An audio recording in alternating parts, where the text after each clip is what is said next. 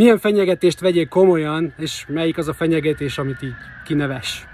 Sziasztok, Barazsi Ákos vagyok, és hát most jöttem haza a strandról, el kell meséljem nektek ezt a sztorit, szállok be az autómba, e, ugye a parkolóba, és szorosan mellettem állt egy másik autó, egy ilyen kis családi autó, hát ültek benne ilyen 5-6-an, gyerekek cigiznek az autóban, lehúzott ablak, és hát a szülőjük, vagy gondviselőjük valamint nagyon hevesen reklamál a telefonba, ki volt hangosítva, de, de az túl halkolt ahhoz, hogy meg amíg így beszálltam, hogy, hogy pontosan miről volt szó. Az a lényeg, hogy valami nagyon ki voltak akadva, valahogy nem engedte be őket a pénztáros, vagy valami hasonló sztori volt, és csak annyit kaptam el, annyi volt a mondat lényege.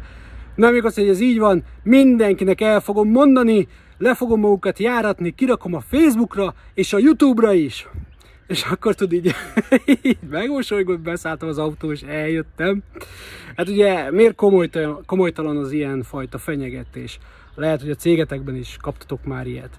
Az a helyzet, hogy ahhoz, hogy hatása legyen annak, hogy te a közösségi médiára kiraksz valamit, ahhoz kell egy követőtábor, és ahhoz így meg kell dolgozni, és az, az nem úgy van, hogy te most éppen fel vagy háborodva, és most te kiraksz valamit, és akkor az egész ország fel fog háborodni, mert ezt így kiraktad, hanem ezt így kb. Senkit nem fog érdekelni. Szóval ahhoz, hogy te ilyenekkel fenyegetőzzél, évekkel korábban el kell kezdeni felépíteni a közösségi médiádat, a követő táborodat ahhoz, hogy utána ezt így komolyan lehessen venni.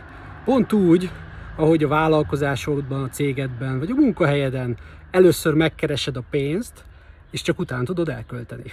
ne felejtsétek el, a bevétel erősíti a szabályt. Sziasztok!